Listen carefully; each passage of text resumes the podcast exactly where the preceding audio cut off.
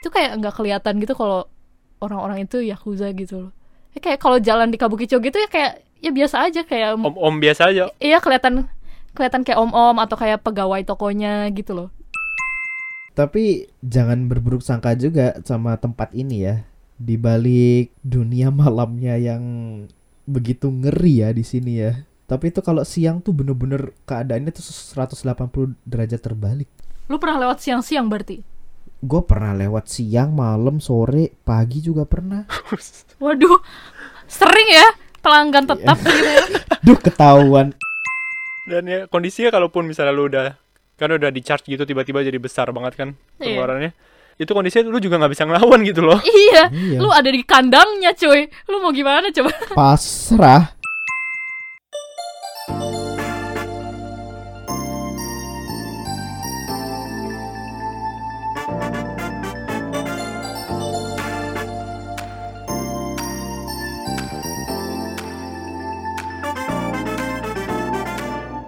Selamat datang di Izakaya Podcast. Selamat datang kembali di Izakaya Podcast. Yeay. Nah ini yang gue tunggu-tunggu. Kita baru kompak gagal. Iya. Kemarin kalian yang gak kompak berarti gimana sih? Kurang kimia kita tuh. Kimia, chemistry ya. Lucu. Haha, dibuka dengan jokes yang sangat lucu. Ini udah berapa orang yang nggak dengerin, udah berhenti dengerin gara-gara jokes Noel tadi coba. Tetap dikangenin lah gue. Pede abis. Sama NFC kan NFC. NFC apa? Noel Fans Club. Yoi. Nah, jadi. Kita tadi udah ngobrol sana sini, udah kacau awal-awal. Jadi kenalan dulu. Di sini masih bersama, pertama ada gue, ada Nicholas, terus juga ada Mas dan juga Mbak yang sedang berada di Jepang nih. Ada Mas Nul dan juga Bella. Yeay. Salam dari penduduk Kyoto. Dari Osaka. Gue nggak mau sebut lah alamat, gue udah tahu lah kalian ya lokasi gue. Yeah. Jadi gimana guys, keadaan kalian ya? Apakah aman, sehat seminggu belakangan ini? Luar biasa. Aman, tiap ya? Episode jawabnya luar biasa. Nggak kreatif. Harus itu luar biasa. Oh, gitu. Karena itu adalah apa ya, yang membuat imun kita naik. Kalau luar biasa. Sedap. Yain aja. Tapi by the way tadi gue sempat baca berita sih. Katanya di ini ya, di Jepang, di Tokyo sih sebenarnya, di daerah-daerah Tokyo tuh lagi diberlakuin state of emergency lagi kalau nggak salah. Iya benar. Betul. Dan juga udah diputusin juga tuh kalau Olimpiade Tokyo nggak bakal nggak bisa dihadiri oleh penonton baik domestik maupun dari foreigners. Sayang sekali ya. Betul sekali. Itu sampai Olimpik aja online ya. Iya. Panitia buka pre-order tiket itu lewat Zoom nanti. Open PO. Kursi terbatas. Linknya akan dibagikan sebelum pertandingan mulai. Yeah. Kalau link yang nggak masuk mungkin masuk spam folder. It's di email banget tuh. Dan ya hampir sama kayak Jepang sih, di Indonesia juga sedang diberlakukan PPKM darurat juga kan. PPKM itu kependekan dari apa sih? Pemberlakuan pembatasan kegiatan masyarakat. Oh. Mantap. Iya, siapa yang telepon tuh? Iya, aduh. Maaf. Waduh, sibuk. Ya. Maaf sayang, lagi rekaman gitu-gitu jawabannya. Lagi rekaman. Udah, udah aman. Udah aman. Ya, jadi gitu deh pokoknya. Kayaknya emang masih panjang kayaknya perjuangan kita melawan COVID tuh. Aduh. Jadi ya kalau bisa kalian tetap terapkan protokol dan juga aturan-aturan yang berlaku juga kan. Terus juga tetap jaga gaya hidup sehat dan semoga kalian tetap sehat selalu. Yeah. Amin. Sehat selalu guys.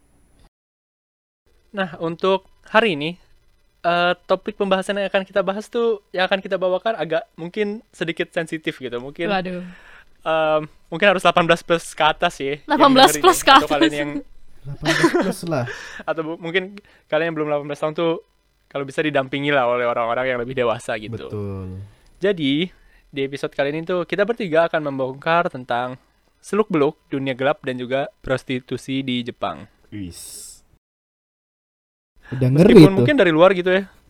Kenapa? Udah ngeri tuh dari awal-awalnya ini. Mungkin kan kalau emang Jepang gitu dari luar kelihatannya kan emang dan juga terkenalnya mungkin karena pemandangan alamnya, terus juga pop culture-nya gitu, kota-kota yang megah gitu kan. Tapi juga sebenarnya tuh ada hal-hal semacam ini juga sih di dalamnya. Jadi hari ini kita akan ngebahas soal dunia gelap dari Jepang. Langsung aja kita akan bawain topik tentang Red Light District yang terdapat di Jepang, khususnya di Tokyo dan Osaka. Tapi ya, sebelum kita masuk untuk membawakan pembicaraan yang agak sensitif ini ya, ini ada disclaimer dulu dari kami. Jadi seluruh sumber yang kami himpun dan kami rangkum, ini semua terdapat di internet ya. Jadi kalau kalian pengen cari sumbernya atau mengetahui lebih lanjut tentang tempat-tempat yang kita kasih tahu, kalian dapat mencarinya sendiri. Betul, betul. Kalau gitu siapa nih yang pertama mau jelasin? Boleh gue nih jelasin ya. Jadi pertama kita ke ibu kotanya Jepang dulu, alias Tokyo, jantungnya Jepang nih. Nah, katanya tuh ini udah pusat dari segala dunia perlendiran di Jepang gitu loh. Bahasanya ada, kurang enak didengar gitu loh. Slime. Yang ijo-ijo itu. Iya. Ya. Nama daerahnya di Tokyo tuh Kabukicho. Pasti seluruh dunia udah tahu ya nama daerah paling beken ini, yang terkenal dengan izakaya yang nggak pernah tutup. Kayak daerah ini tuh kayak nggak pernah tidur gitu loh, kasarnya. Seks industri terbesar di Jepang, bahkan di dunia mungkin ya. Dan tempat yang bisa jadi. Mungkin bisa ya. Jadi. Mungkin kan. Sekarang lagi sarang Yakuza pun ada di Kabukicho. Jadi daerah ini saking terkenalnya masuk ke dalam video game yang namanya Yakuza Series. Ada juga yang diangkat jadi serial drama di Netflix ya. Nah, sejarah singkat mengenai Kabukicho dulu nih. Ini dulunya tuh sebenarnya bukan tempat-tempat lendir, tapi rawa-rawa. Ya nggak beda jauh, basah-basah gitu, berair gitu ya. emang ada hubungannya gitu ya. iya. Nah, dulu tuh rawa-rawa itu pernah dibangun buat tempat purifikasi air. Nah, ini tuh kejadiannya di zaman Meiji ya, kurang lebih tahun 1898. Terus dari lahan rawa-rawa itu lama-kelamaan terisi air berubah jadi pemukiman warga. Maksudnya ya jadi bisa ditinggalin gitu. Mulailah pas itu orang-orang pada datang, bangun rumah, bangun apapun lah, bangun kehidupan di sana. Nah, di sini menariknya nama Kabukicho itu digaungkan sejak tahun 1940 karena di daerah itu konon kabarnya akan dibangun teater kabuki yang megah. Konon kabarnya. Namun hingga saat ini teater itu belum pernah dibangun. Wacana itu doang ya. Wacana doang tuh. Kayak wacana siapa nih? Tapi ada yang tersindir kayaknya. Waduh. Weh, jangan. Wacana doang. Ya, balik lagi ke Kabukicho. Jadi nama Kabukicho ini walaupun nggak jadi ada kabukinya sudah melekat dan sampai sekarang di distrik yang ada di sebelah selatan Tokyo ini jadi tempat yang paling ramai dan tidak pernah tidur. Ya mungkin kalau lagi pandemi gini agak sepi dikit, cuma dengar-dengar sih tetap ramai di sana. Nah, selama Perang Dunia Kedua di daerah ini juga mengalami kembang kepis dan hampir hancur total. Tapi berkat perkumpulan orang-orang Cina yang ada di Jepang, mereka membangun kembali kawasan ini, mempercantiknya, dijadiin kawasan bisnis ya, bisnis fuzoku. Jadi ya brothel, prostitusi, love hotel, kayak gitu-gitulah. Sehingga pas tahun 1999 daerah ini sudah menyandang gelar Asia's jadi gak bisa ngomong Inggris. Asia's largest adult entertainment district. Gila gak? Gila itu siapa sih yang ngasih gelarnya coba? Itu ada orang yang emang kayaknya suka ngasih nilai-nilai gitu kan ke tempat-tempat begituan. Red gun. kasih bintang 5 kayaknya. Iya benar. Tapi kan zaman dulu belum bisa bintang 5 ya. Oh, iya. Belum ada kasih cendol, kasih cendol. Ya Allah, jadul banget. Ya tapi gimana nggak disebut Asia's largest adult entertainment district gitu ya. Orang banyak banget tempat-tempat berhotel. Ya yang lendir-lendir gitu, mereka juga kan menarik minat pengunjung buat berkunjung ke sana. Tapi gini, Bella udah pernah ke sana belum atau Nicholas udah pernah ke sana belum? Udah pernah jalan lewat sana. Udah. Iya. Enggak kerasa kayak itu kan, enggak kerasa kayak tempat-tempat jajan-jajan orang-orang gitu iya, kan. Kayak biasa aja. Iya. Oh, iya. Gue pernah ke sana. Nah, terus kalau dari luar kelihatannya kayak apa gitu? Kalau mungkin kalau kalian jalan gitu. Kayak tempat makan, terus kayak bar gitu loh kelihatannya. Banyak banget bar. Iya. Juga dulu gue pas 2019 kan pernah ke sana juga kan. Itu tuh ada ini apa kayak teater film gede banget, namanya apa sih gue lupa. Kabuki lagi janjian itu kabukinya baru jadi. Bukan kabuki. Janjinya dari tahun 40 tuh. Yang penting ditepati ya. Aduh. Enggak, itu bukan, kayaknya itu buat ini muter film biasa, film-film Jepang gitu. Terus abis itu film luar juga ada kok, kayak apa dulu teater. Ya filmnya itu? Ultraman film Jepang ya. Apa cuy? Gimana dah? Iya. Tapi beneran, gue pernah kesana ya ampun. Itu ada kok kayak ada bioskop gede banget di situ. Pengen kesana kan tapi kepo doang, nggak kesana aja. Yeah. Nah, tapi lu mah kesana bukan buat nonton lah itu dia. Tujuan utamanya kan buat ketemu teman. Apa? Ketemu teman jalan-jalan di sana. Salah ngeles gitu. Banget nih. Saai beloknya kayak tukang gojek. Angkot lah. Motorosi gue. Oh iya, angkot. Ya, oke. Jadi lanjut ya soal Kabukicho nih. Jadi wajah Kabukicho ini saat ini adalah wilayah seluas 36 hektar itu sudah bertransformasi seutuhnya menjadi residential area untuk sex entertainment. Singkatnya ya. Jadi kalian mau cari apapun di sana yang berbau adult entertainment ya lengkap, cup ada semua. Dari mulai tempat pijit, love hotel, jual DVD pip gitu. Terus juga tempat untuk enak-enak gitu. Pokoknya lendir-lendir semua ada di Kabukicho ya. Dan juga di Kabukicho ini terdengar. Ya, ulangi. Dan juga di Kabukicho ini terkenal dengan markas Yakuza cabang Tokyo. Gila sih, menurut Wikipedia, di tahun 2004 aja telah dilaporkan ada 1.000 Yakuza yang berkeliaran di sana dan menjaga daerah tersebut. Lalu ada tindak kejahatan yang namanya botakuri, itu artinya pemalakan. Jadi, kalau sepengalaman gue gitu ya, kan di Osaka juga ada, di Tokyo juga ada. Itu kayak nggak kelihatan gitu kalau orang-orang itu Yakuza gitu loh. Ya kayak kalau jalan di Kabukicho gitu ya kayak... Ya biasa aja kayak om-om biasa aja. Iya kelihatan kayak om-om atau kayak pegawai tokonya gitu loh. Iya. Enggak pakai pakaian yang mencolok atau kayak penampilan yang flashy atau gimana gitu. Ya kayak enggak akan tahu gitu loh. Ya contohnya kalau kalian pernah jajan gitu ya di daerah Kabukicho gitu. Jajan, minum-minum sama tante-tante girang. Sebenarnya misalnya nih dikenakan 4.400 per set. 4.400 yen per set. Tapi pada akhirnya kalian akan ditagih uang lebih dan kalau kalian nolak untuk bayarnya, maka kalian akan berurusan dengan preman-preman seram yang tak ragu untuk mengukuli kalian. Jadi tips untuk kalian kalau misalnya ke daerah Osaka atau Tokyo, daerah ramenya gitu kayak misalnya di Kabukicho atau Osaka tuh di Dotonbori gitu ya.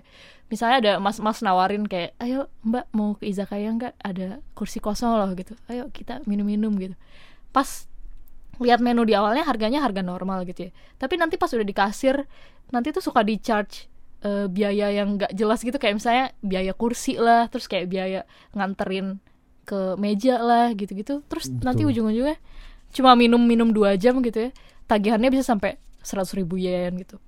13 juta gitu. Makanya hati-hati kalau misalnya makan di daerah rame di Osaka atau di Tokyo. Kalau misalnya ada mas-mas apa izakaya nawar-nawarin gitu, hati-hati aja siapin uang, atau kalau nggak ada uang mending nggak usah. Dan ya kondisinya kalaupun misalnya lu udah kena, ya maksudnya mungkin kena apa ya, kan udah di charge gitu tiba-tiba jadi besar banget kan pengeluarannya. Itu kondisinya lu juga gak bisa ngelawan gitu loh. Iya. Lu ada di kandangnya cuy. Lu mau gimana coba? Pasrah aja. Nah, biasanya nih, biasanya foreigners kan kayak gak seneng gitu loh digituin kan. Iya. Tapi ya pasti itu akhirnya mereka ngelawan bangun-bangun ya udah di rumah sakit.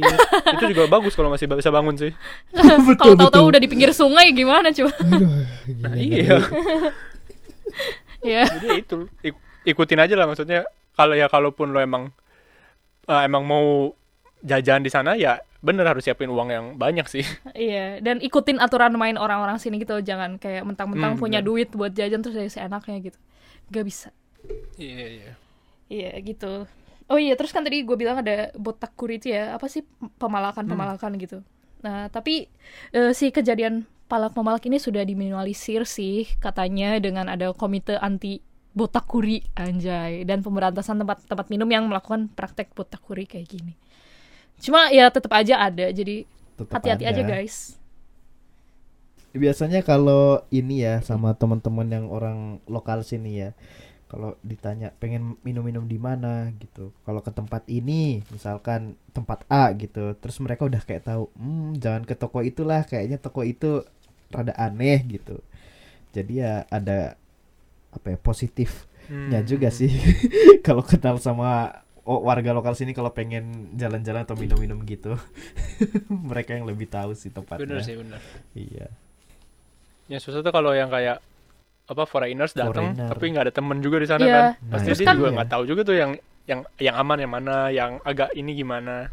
Terus kan kalau orang-orang bule gitu ya suka pada pengen apa minum-minum di bar, terus kayak drinking kenalan with the locals gitu. Terus tahu-taunya masuk tempat kayak gitu kan berabe banget ya. Berabe banget cuy. Iya.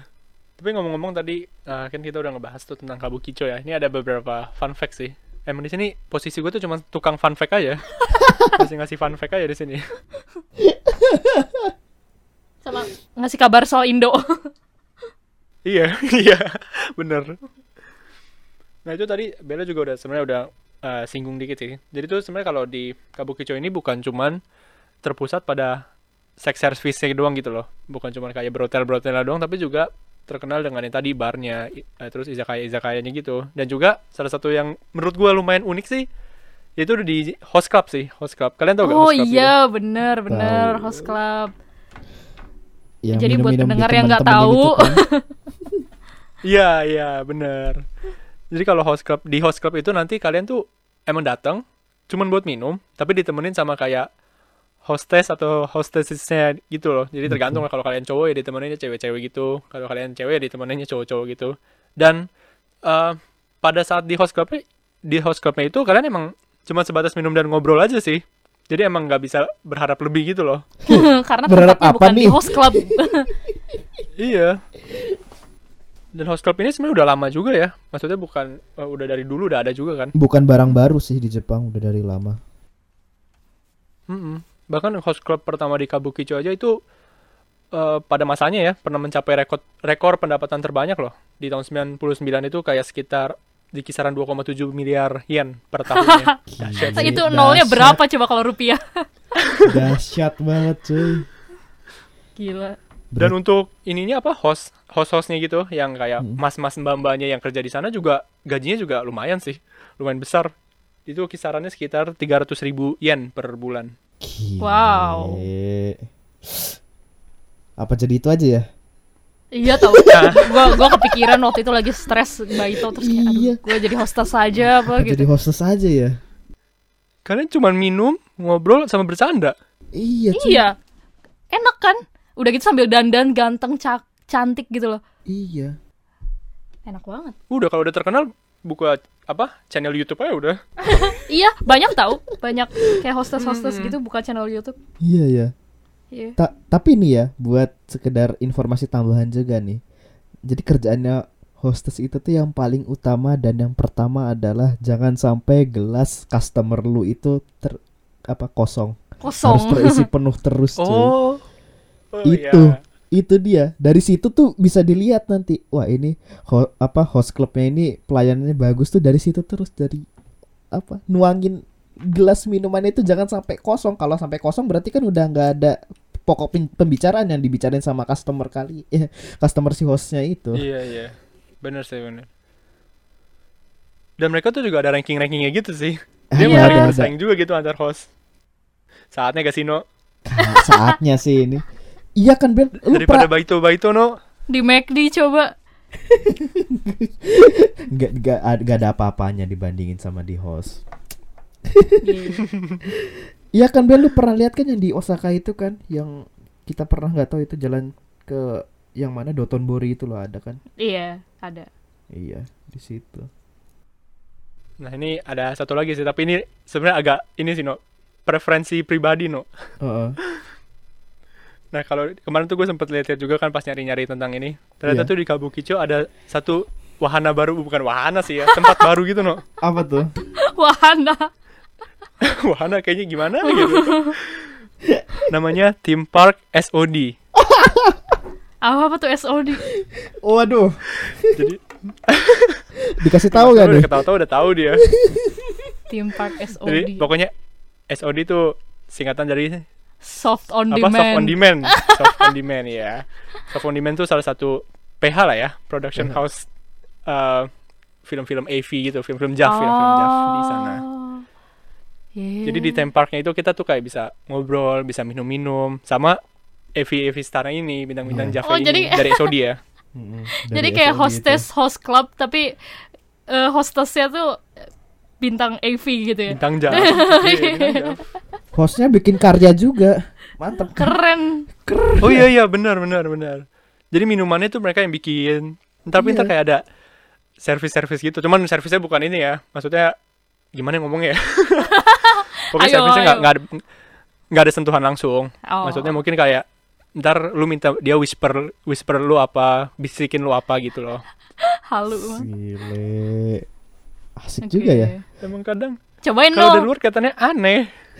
Iya, dari luar kelihatannya aneh, tapi kalau dicobain nggak tahu juga sih. Mungkin ada yang suka juga kayak gituan ya. Karena marketnya juga ada sih. Ya gitulah pokoknya kalau di Jepang market bisa dibuat lah no. Apa aja ada pasarnya. Iya. Dan emang ngeri juga sih. Gue tuh ini akhir-akhir ini tuh ngelihat ini serial di Netflix gitu loh yang namanya Naked Director itu. Kalau kalian tahu. Itu tuh gue ngeliatin itu tuh sumpah ngakak terus gue, ternyata lebih kurangnya dunia perlendiran di Jepang tuh begini toh. Gue belum nonton. Dan itu based on cerita nyata loh tau gue. Iya, true story. Coba nonton aja. Oke. Apa series atau film? Series. Oke. Series. Jadi pokoknya intinya kata si, kita kasih spoiler dikit gak Nino? Kasihlah dikit aja. Boleh.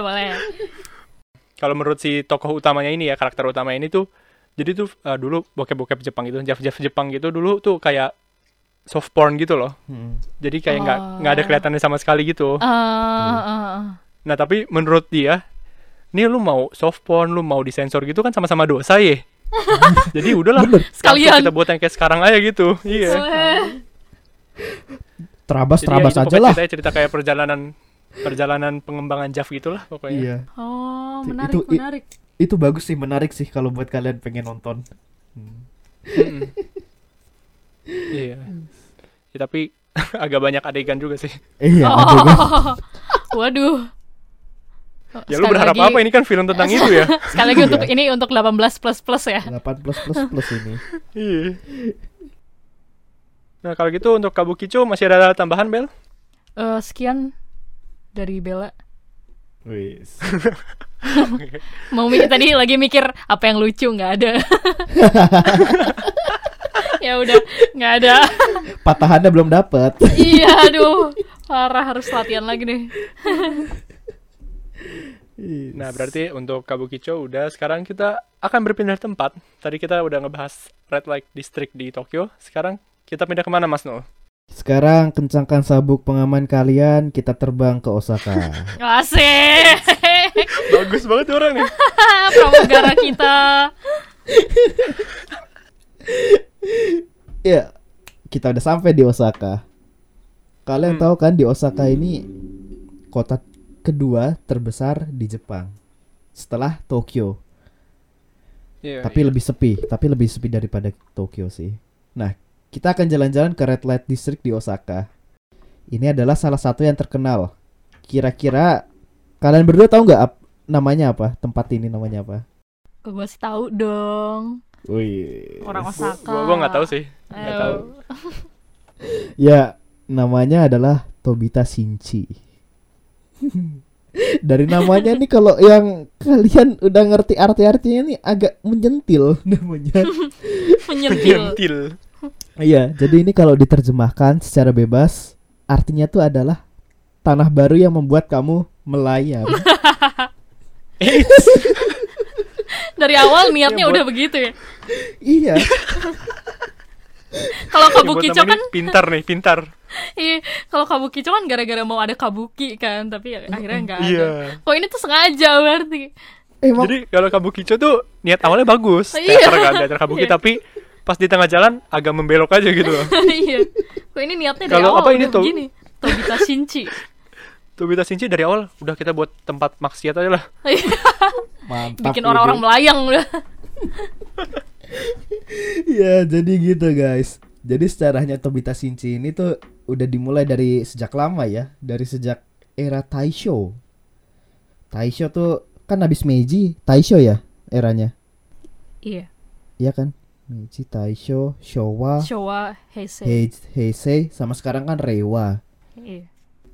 Nah, era Taisho ini tuh dimulai dari tahun 1912. Jadi itu ya nama Tobita Shinchi ini, tempat Tobita Shinchi-nya udah ada dari tahun segituan, 1912. Lama banget, udah 100 tahun lebih. Emang dari dulu emang udah disiapin. Sama ya? Iya. Tanah yang membuatmu melayang. Iya. Dan area ini tuh terletak di Sano Sangcome, 3 Come.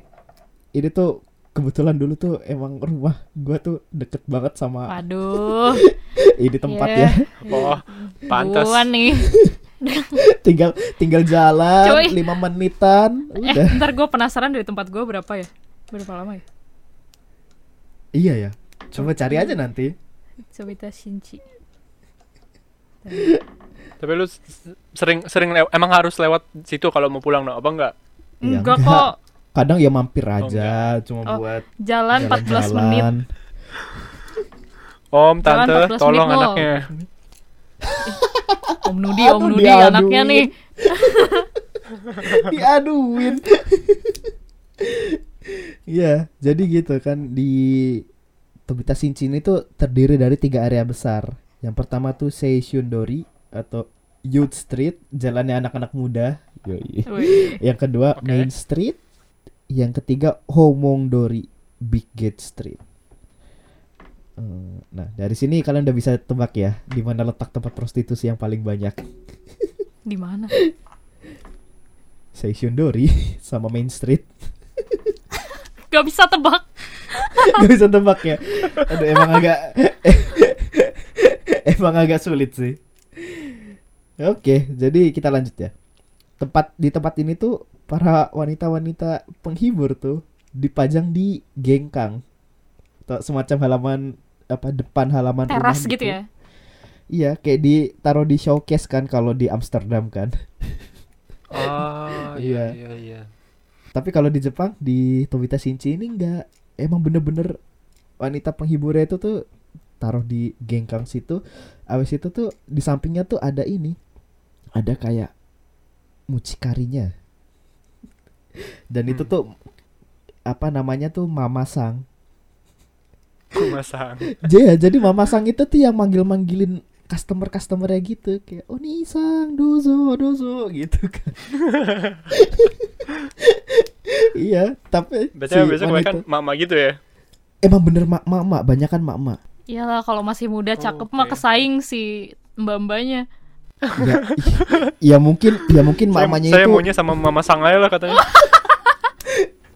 Mungkin ya mamanya itu dulu veteran kali di sana. Oh, veteran. Siap. Iya, jadi mama sangnya itu yang narik-narikin pelanggan buat datang ke apa, ke misenya mereka, tokonya mereka gitu. Tapi di sini uniknya tuh adalah terjadi proses tawar-menawar. Jadi lu bisa nawar, cuy.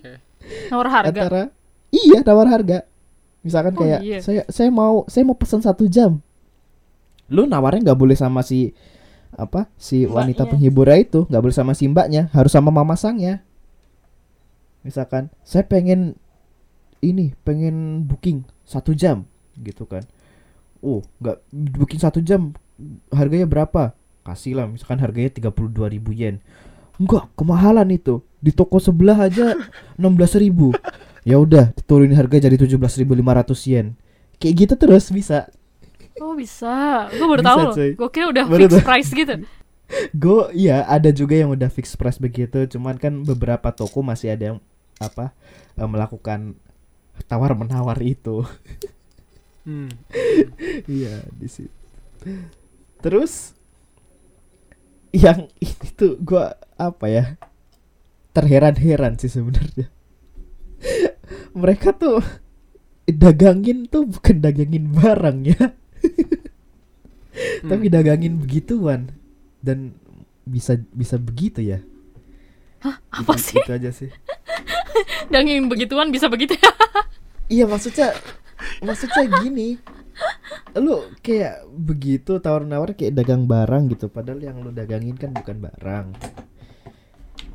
Kan jualnya jasa kan sebenernya. Jasa sih sebenarnya. Ya, terlepas dari situ ya begitulah keunikan di setiap wilayah dunia. Nah, terus nih ada apa ya? Anjuran lain dari orang-orang yang udah pernah datang ke sana kan. Jangan sekali-sekali itu kalian kalau datang ke sini merekam tempat ini. Kalau enggak kalian bisa kena masalah sama yakuza atau preman-preman yang lagi jaga di situ. Ketahuan aja kalian bawa ketahuan aja kalian bawa kamera gitu, udah disuruh hapus atau enggak kamera kalian dirusakin atau enggak kalian bisa digebukin. Ya, pilihannya enggak enak banget. Gak enak banget tuh. Makanya itu gue sempat baca itu tuh pengalaman orang, dia kan kayak nulis blog gitu. Dia tuh bilang kayaknya dia cuma lewat, tapi emang dia ini sih pertama kamerain gitu kan, habis itu langsung disamperin sama yang mama sangnya ini, terus ada cowok-cowok gitu, om-om gitulah. Habis itu udah tuh dia diminta matiin, dia matiin, udah dimatiin sebenarnya, tapi pas jalan ternyata disamperin lagi gitu loh. Ternyata apa sih, lensa kameranya belum ditutup gitu. Itu. Dan yang orang-orang sana kayak merasa risih walaupun udah dimatiin gitu ya, tapi takutnya mungkin kayak apa sih, hidden cam gitu kan. Iya. Jadi emang di sana sih seketat itu. Dan kalau emang kalian beneran berminat ataupun mungkin sekedar cuman lewat doang gitu, ya lebih baik sih nggak perlu keluarin kamera sama sekali sih, daripada kalian kena masalah kan. Enjoy the moment. Enjoy the moment. Iya, enjoy the moment. Dengan mata kalian sendiri. Nah, itu. Ya, jadi gitu. Tapi jangan berburuk sangka juga sama tempat ini ya. Di balik dunia malamnya yang begitu ngeri ya di sini ya. Tapi itu kalau siang tuh bener-bener keadaannya tuh 180 derajat terbalik. Bener-bener gimana? Siang tuh. Kenapa tuh emang? Siang tuh bener-bener orang-orang tuh pada jualan di situ. Kayak jualan makanan, apa? Jualan sayur-sayuran begitu. Okay. Bener-bener beda jauh daripada malam hari. Lu pernah lewat siang-siang berarti? Gue pernah lewat siang, malam, sore, pagi juga pernah. Waduh, sering ya pelanggan tetap gitu. Duh, ketahuan. Enggak gitu. Cuma jalan-jalan doang. Cuma jalan-jalan doang. Siang maksudnya dia jual makanan di toko yang sama gitu berarti? Iya, sebelah tokonya gitu loh. Oh, no. Jadi bukan satu tempat yang sama kan? Bukan satu tempat yang sama, cuman di tempat-tempat situ juga ada yang jualan-jualan makanan, ya gitu-gitulah. Dan kalau malam malah udah nggak ada itu. Dan malam-malam ya udah tutup tempatnya itu, ganti sama lapak itulah, lapak mama. Dengar-dengar ini tahu katanya si tokoh-tokoh yang di Tobita Shinchi itu tuh terdaftar secara resminya, ya bukan brothel gitu loh, bukan kayak penyedia jasa iya kayak gitu, tapi katanya terdaftarnya tuh sebagai restoran, rumah makan, gitu-gitu loh. Oke. Rada menyimpang ya dari apa yang terdaftar ya. Iya. Padahal semua orang juga tahu kalau malam-malam jualan jasa. Soalnya karena ini gak sih? Gue apa sempat baca gitu ya. Karena katanya sebenarnya kalau prostitusi ya di Jepang tuh dilarang sebenarnya. Iya. Iya bener emang. Dilarang. Iya kan, makanya mereka tuh jadi pakai ininya dalam kedoknya itu bukan kedok, ya pokoknya sebagai restoran lah gitu. Ya emang dunianya dunia abu-abu sih. Kadang yang ini bisa benar, kadang yang itu salah menurut hukum. Dan pemasukan dari industri ini kan besar, bos. Jadi gila, iya, besar cuy. Terus, udah jadi tempat wisata juga kan? Iya, betul. Iya, benar sih. Ya, gue juga merangkum juga nih dari sumber di internet ya. Banyakan tuh pelanggan-pelanggan yang ke Tobita tuh dari Asia. Warga turis-turis lokal Cina, Asia. No. Turis-turis Cina, Korea, itu semua. Kalau yang di Tobita Shinchi itu harganya berapa sih? Enggak, kayaknya ini ya, gue ngerangkum dari beberapa sumber ya. Rata-rata tuh untuk 25 menit full service itu biaya 13.000 yen, sekitar 1,6 juta. Mahal anjir. Ya, segituan. Mahal banget, tapi emang kata teman-teman bukan teman sih, kayak kenalan dulu orang-orang di tempat baito gue pada bilang, ah kalau Tobita Shinchi mah mahal, soalnya udah kayak tempat wisata gitu kan. Iya. Banyak yang lebih murah katanya gitu. Ada juga yang bawa pulang ke rumah juga bisa. Iya dulu. Iya dulu. Ada... Manajer toko gue cerita gitu, ya saya sukanya yang bawa pulang ke rumah bisa berkali-kali, terserah saya katanya gitu, anjir. Nah tapi itu bukannya udah ngelanggar ininya ya, nggak tahu sih, kan kayak ada aturan-aturan juga pasti kan, yang sama mamasannya itu loh. Tapi bukan di situ. Delay gimana lah dia. Bukan yang di Tobita nih, ada website penyedia layanan seperti kayak... itu. Iya. Oh. Jadi emang nggak ada tokonya. Nggak ada tokonya. Gue pernah ngerti dah dunia Jepang yang kayak gini. Emang aneh bin ajaib. Setiap gue denger hal baru gitu ya, yang bikin gue terkagum-kagum, tiba-tiba ada hal baru lagi gitu loh yang wow. Emang terus amazing. Sama si manajer toko gue tuh, itu kan ngobrolnya sama gue sama cowok-cowok gitu kan, yang pada kerja juga. Terus dia bilang, ini cowok-cowok kalau pada mau, saya kasih kontaknya gitu. Buset. Marketing. Iya. Mau dibayar berapa? Luar biasa memang. Nah berarti itu untuk Tobita udah cukup tuh, no? Udah cukup sih. Kalau kalian pengen merasakan sendiri, datang dan rasakanlah. Iya. Tapi seperti biasa masih tetap ada fun fact tentang Tobita ini. Yoi, tukang fun fact mau ngasih tahu. Fun fact. Divisi fun fact. Kalau tadi kan Kabukicho tuh awalnya rawa, abis itu dibangun untuk jadi pemukiman dan juga teater kan. Tapi kalau untuk Tobita Shinchi ini sebenarnya tuh sebenarnya awal-awalnya banget tuh sebenarnya bukan Red Light District. Sebelum Red Light District lah itu sebenarnya Tobita Shinchi ini adalah bukan pemukiman, daerah-daerah kuburan gitu sebenarnya. Angker cuy. Nah dan terus pada tanggal 16 Januari 1912, udah 100 tahun lebih sih itu, ketika itu daerah Red Light District yang ada di Namba, di distrik Shinchi Otobe, mengalami kebakaran hebat. Dan dikarenakan kebakaran tersebut, sekitar 2.000 prostitusi dan juga 100 rumah brothel hangus terbakar. Nah setelah kejadian kebakaran itu, akhirnya dipindahkanlah daerah Red Light District tersebut ke daerah yang sekarang, yaitu di Tobita Shinchi. Jadi ya awal mulanya Tobita Shinchi itu ya karena adanya kebakaran di daerah yang Shinchi Otobe itu, dan baru Red Light Districtnya dipindah ke sana. Azab. Nah terus juga azab cuy. Terkadang juga ya, kalau untuk di brothel-brothel yang ada di Tobita Shinchi ini, terkadang mereka juga nggak menerima foreigner sih. Gue juga nggak tahu sih alasannya kenapa. Jadi mereka tuh emang khusus buat orang Jepang aja. Jadi mungkin bagi orang-orang asing gitu yang berminat ingin coba gitu mungkin bisa coba nanya dulu tuh ke mama sangnya apakah mereka menerima foreigners atau enggak kayak gitu. Iya, betul. Ya gitu sih. Ada yang mau ditambahin lagi mungkin dari Tobita Shinchi, Kabukicho atau Red Light District atau dunia malam Jepang gitu. Satu lagi nih yang fun fact juga sih nambahin buat nambahin punya Nicholas ya.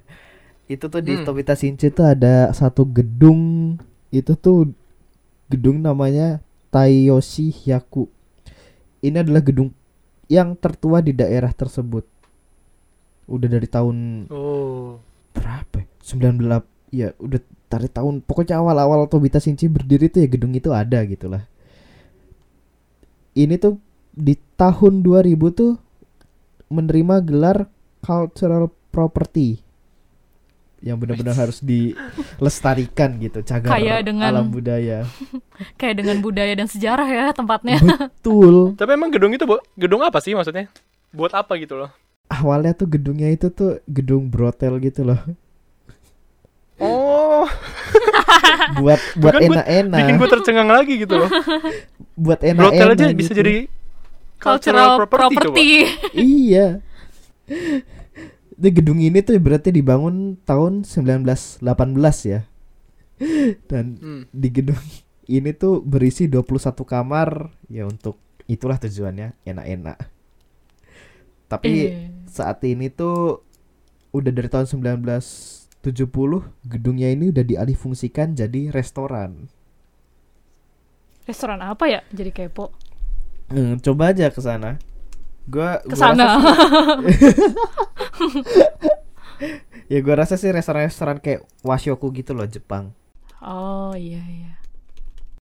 Dan ya gitulah. Jadi kalian kalau pengen makan di apa suasananya kembali ke 1918 dengan suasana kamar brothel begitu ya bisa coba ke restoran ini gitu. Apa namanya tadi? Taiyoshi. Iya namanya ternyata Taiyoshi Hyakuban. Ada bangnya. Hyakuban, ada bangnya ya? Iya, Taiyoshi Hyakuban. Hyakuban. Itu tambahannya no ya? Tambahannya sih itu. Dari Bella ada tambahan lagi Bel? Udah sih saya tidak berpengalaman ya soal Red Light District di Jepang atau dimanapun. Noel sih yang ada cerita-cerita. Tapi gue kenapa? Tapi gue emang paling ini sih kayak apa ya, dunia perlendiran Jepang tuh emang unik sih dibandingkan dengan lain-lainnya gitu loh, dengan belahan lainnya kayak yang di Amsterdam atau yang di Amerika sekalipun gitu loh. Mereka tuh kayak malu-malu kucing gitu sebenarnya. Mereka menjajakan jasa itu, cuman ya pemasarannya juga malu-malu kucing gitu. Kalau yang orang-orang di luaran sana kan emang bener-bener langsung dikasih lihat itu loh. Wah. Dan lu kalau misalnya lanjut Bel. Noel pernah ke Tobita Shinchi kan? Iya.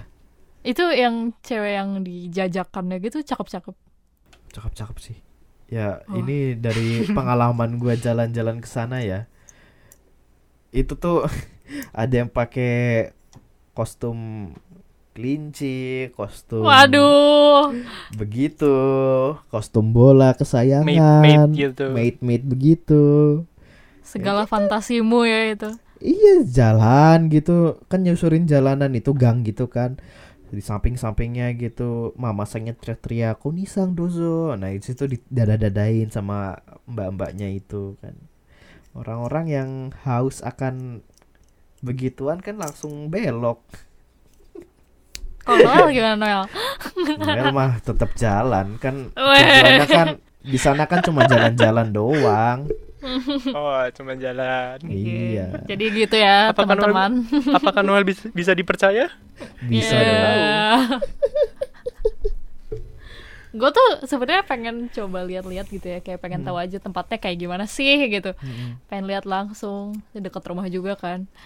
Tapi tiap gue ngomong ke teman gue, ayo kita ke Tobita Shinchi, terus kayak lu ngapain cewek kesana gitu, selalu digituin, jadi kayak nggak pernah. Iya, rada berbahaya sih kalau menurut gue ya, kalau seorang wanita kesana ya. Soalnya kayak iya sih, kayak ngapain gitu, kelihatan bukan mau jajan, kelihatan emang mau lihat-lihat aja gitu ya. Kalau cowok-cowok kan emang kayak gitu kan, tujuannya kesana kan tak lain dan tak bukan begitu. Iya sih. Iya. Berarti udah cukup lah untuk hari ini ya. Kita cukupkan lah hari ini. Kita cukupkan pembahasan yang begitu sensitif dan begitu capek ya kita milih diksinya ya supaya aman. Iya. Harus berhati-hati sama. Berhati-hati cuy. Abis ini kerjaan editor banyak nih, harus nih. Harus sensor, ini semangat sensor, editor. Itu sensor. Ya, terima kasih kawan-kawan. Jadi mungkin intinya bagi kalian yang mungkin ingin coba mengunjungi itu ya silakan aja, tapi tetap ikuti aturan-aturan yang berlaku di masing-masing distrik, di masing-masing daerah gitu. Dan yang pasti sih kalian harus bawa uang yang banyak sih. Kalau gitu, thank you untuk kalian yang udah mendengarkan episode kali ini sampai habis. Terima kasih juga buat Mas Nul dan juga Bella yang udah cerita, udah menjelaskan juga tentang topik hari ini. Dan juga bagi kamu yang mungkin ingin request topik tertentu atau ingin kasih saran dan juga kritik, bisa langsung aja ke Instagram kita di @izakayapodcast. Jangan lupa juga untuk follow, jadi kamu nggak ketinggalan tuh kalau ada update dari kita. Kalau gitu, see you in next episode and... Jangan